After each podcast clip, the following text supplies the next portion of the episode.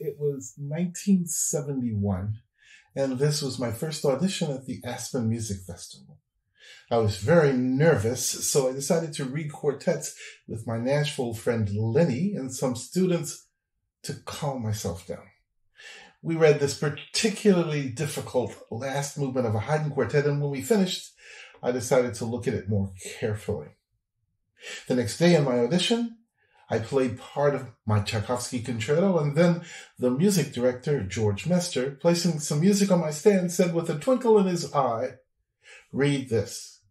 I looked at the music, and sure enough, it was the same movement I had looked at the night before. So I thought, should I tell him? And then I thought, no.